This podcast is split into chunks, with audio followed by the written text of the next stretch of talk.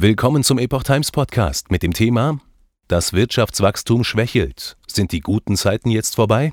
Ein Artikel von Christian Kreis, 30. August 2023. Bürokratisierung, Verknöcherung, Überwachung und Co. Langsam aber sicher wird die Wirtschaft immer schwerer mit Ballast beladen, sodass ihr irgendwann die Luft ausgeht. Die Phase des Aufstiegs dürfte vorbei sein. Mit etwas Glück können wir das erreichte Niveau vielleicht noch ein paar Jahrzehnte halten. Eine Analyse. Die schlechten Konjunkturdaten zu Deutschland wollen nicht abreißen. Am 25. August meldete das Münchner IFO-Institut, dass sich die Stimmung in der deutschen Wirtschaft weiter eingetrübt habe. Sie sei nun vier Monate in Folge zurückgegangen. Die Einschätzung der aktuellen Lage werde von den Chefetagen der deutschen Wirtschaft nun so schlecht eingeschätzt wie zuletzt im August 2020. Der Pessimismus habe in den Unternehmen zugenommen, die Durststrecke der deutschen Wirtschaft verlängert sich. Das reale deutsche Sozialprodukt lag im zweiten Quartal 2023 leicht unter dem Wert vom ersten Quartal 2022. Seit fünf Quartalen stagniert also die deutsche Wirtschaft.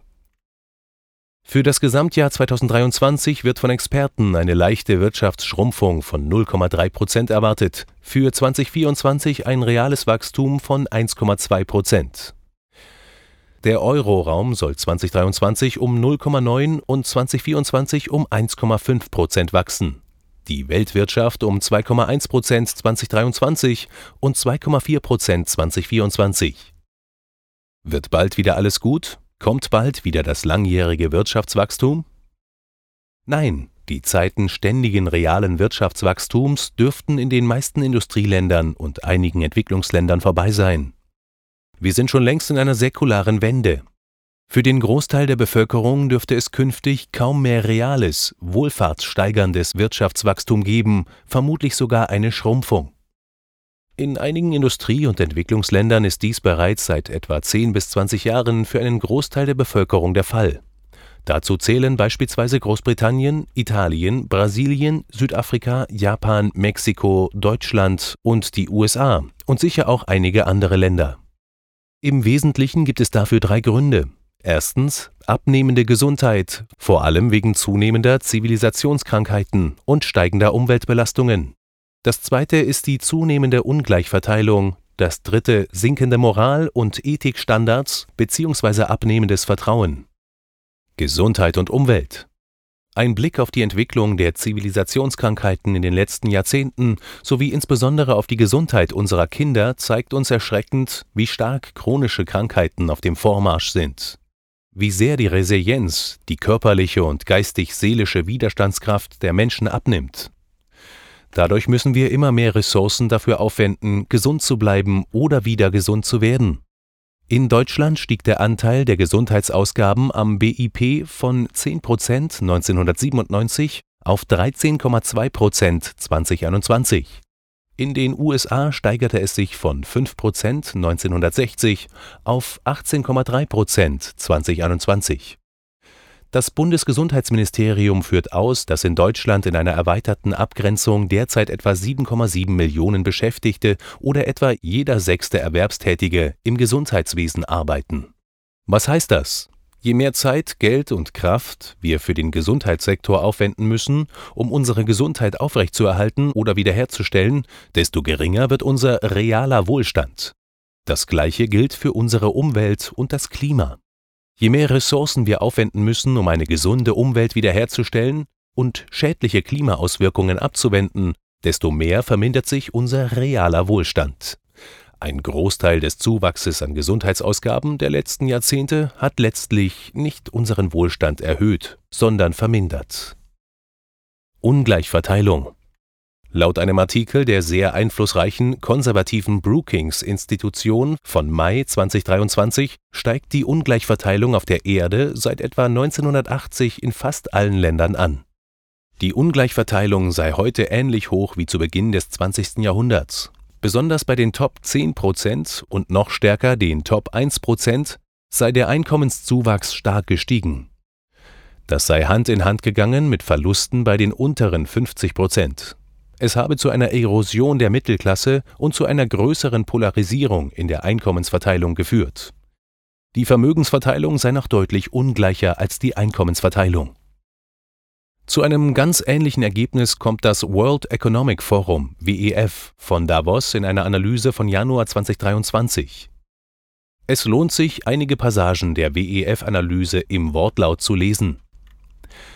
Die globale Ungleichheit hat sich verschlimmert und das reichste 1% verfügt über fast zwei Drittel der 24 Billionen Dollar, die seit 2020 neu geschaffen wurden.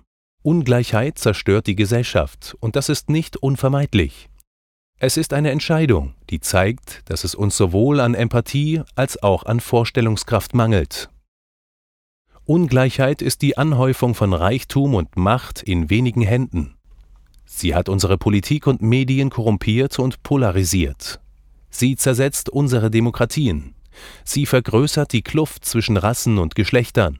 Sie treibt die unablässige Ausbeutung und Monetarisierung unserer natürlichen Ressourcen voran und treibt Konflikte und den Klimawandel voran. Arme Länder sind mittlerweile so stark verschuldet, auch bei räuberischen, predatory, privaten Kreditgebern, dass sie viermal mehr für die Schuldentilgung als für die Gesundheitsversorgung ausgeben müssen. Die Elite setzt ihre Regeln. Als Ursachen nennt das World Economic Forum Davos folgende Faktoren. Wir können nur zu dem Schluss kommen, dass die Elite die Regeln setzt und ihre Funktionäre darum kämpfen, sie in ihren Interessen zu manipulieren, insbesondere in Bezug auf Steuern, Arbeitsrecht, Monopole und geistiges Eigentum, zu Bodenkontrolle, Planung und Abbaurechten und Gewerkschaftsbekämpfung. Eigentlich alles, was dazu dient, die Gewinne zu maximieren, die Kontrolle zu festigen, die Kosten zu minimieren und das Risiko auf andere abzuwälzen. Alles, was Verantwortung und abweichende Meinungen zunichte macht. Sie verkaufen uns die Geschichte, dass dieser Reichtum irgendwie zu allen herabrieselt, trickling down. Sie propagieren selbst auferlegte Sparmaßnahmen, Austerity, als unvermeidliches Heilmittel. Bei einem großen Teil der Bevölkerung, der ärmeren Hälfte oder gar den unteren 80 Prozent, kommt von dem offiziellen Wirtschaftswachstum daher schon seit Jahren oder Jahrzehnten wenig oder nichts an. Für breite Bevölkerungskreise hat in einigen Ländern schon vor vielen Jahren das Ende des Wirtschaftswachstums stattgefunden. Sinkende Moral- und Ethikstandards Moral- und Ethikstandards sind äußerst schwer empirisch zu messen, deshalb kann man versuchen, ihre Entwicklung über einige Indikatoren abzuschätzen. Die Ausgaben für Überwachung und Security nehmen in vielen Ländern in den letzten Jahrzehnten dramatisch zu in Deutschland hat sich der Umsatz von Wach- und Sicherheitsunternehmen von 2,4 Milliarden Euro 1995 auf 9,85 Milliarden 2021 mehr als vervierfacht. Wann muss man mehr überwachen und mehr Security-Personal einstellen? Sicherlich nicht, wenn die Menschen immer anständiger und ehrlicher werden. Ähnliches gilt für die Arbeit von Rechtsanwälten, Steuerberatern und Wirtschaftsprüfern, deren Zahl sich in Deutschland in der Nachkriegszeit vervielfacht hat Erstens. Die Zahl der Steuerberater in der Deutschen Bundessteuerberaterkammer hat sich von 1962 bis 2022 von knapp 24.000 auf 89.800, also um 275 Prozent erhöht. Zweitens. 1961 gab es in Deutschland 1.590 Wirtschaftsprüfer. 2022 waren es 14.653. Zwischen 1961 und 2022 hat sich die Zahl der Wirtschaftsprüfer um über 820 Prozent erhöht. Es gibt heute 9,2 Mal so viele wie vor 60 Jahren. Drittens. 1950 gab es in Deutschland 12.800 zugelassene Rechtsanwälte. Heute gibt es 165.587. Von 1950 bis heute ist die Zahl der Rechtsanwälte um etwa 1200 Prozent gewachsen. Ihre Verbreitung hat sich beinahe verdreizehnfacht. Je geringer das Vertrauen, je stärker der Egoismus und je geringer der Altruismus in einer Gesellschaft wird, desto mehr solcher Tätigkeiten brauchen wir. Diese drei Berufsgruppen bewirken keine reale gesellschaftliche Wertschöpfung. Sie führen zu keiner gesamtwirtschaftlichen Nutzenerhöhung. Sie erhöhen daher nicht den realen Wohlstand, im Gegenteil. Bürokratie, Zertifizierungen, Akkreditierungen usw. So haben in den letzten Jahrzehnten in fast allen Branchen dramatisch zugenommen. Die Klagen darüber, quer durch das ganze Gesellschaftsspektrum, sind ausführlich und lang. Wann muss man mehr und gründlicher verwalten, zertifizieren, kontrollieren, akkreditieren und so weiter? Sicherlich nicht, wenn das Vertrauen zunimmt, wenn Ehrlichkeit und Verlässlichkeit, wenn Treue und Glauben zunehmen. Deshalb dürfte die starke Ausbreitung dieser Tätigkeiten ein Indikator für abnehmende Ethik sein.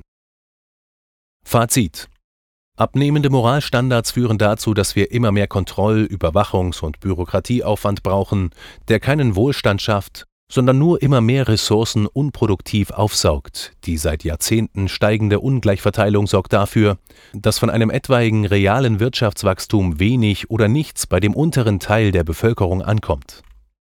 Zunehmende Zivilisationskrankheiten bewirken, dass wir immer mehr Ressourcen, Arbeit und Kapital dafür verwenden müssen, unsere Gesundheit zu erhalten oder wiederherzustellen, anstatt neue, zusätzliche Güter oder Dienstleistungen herzustellen.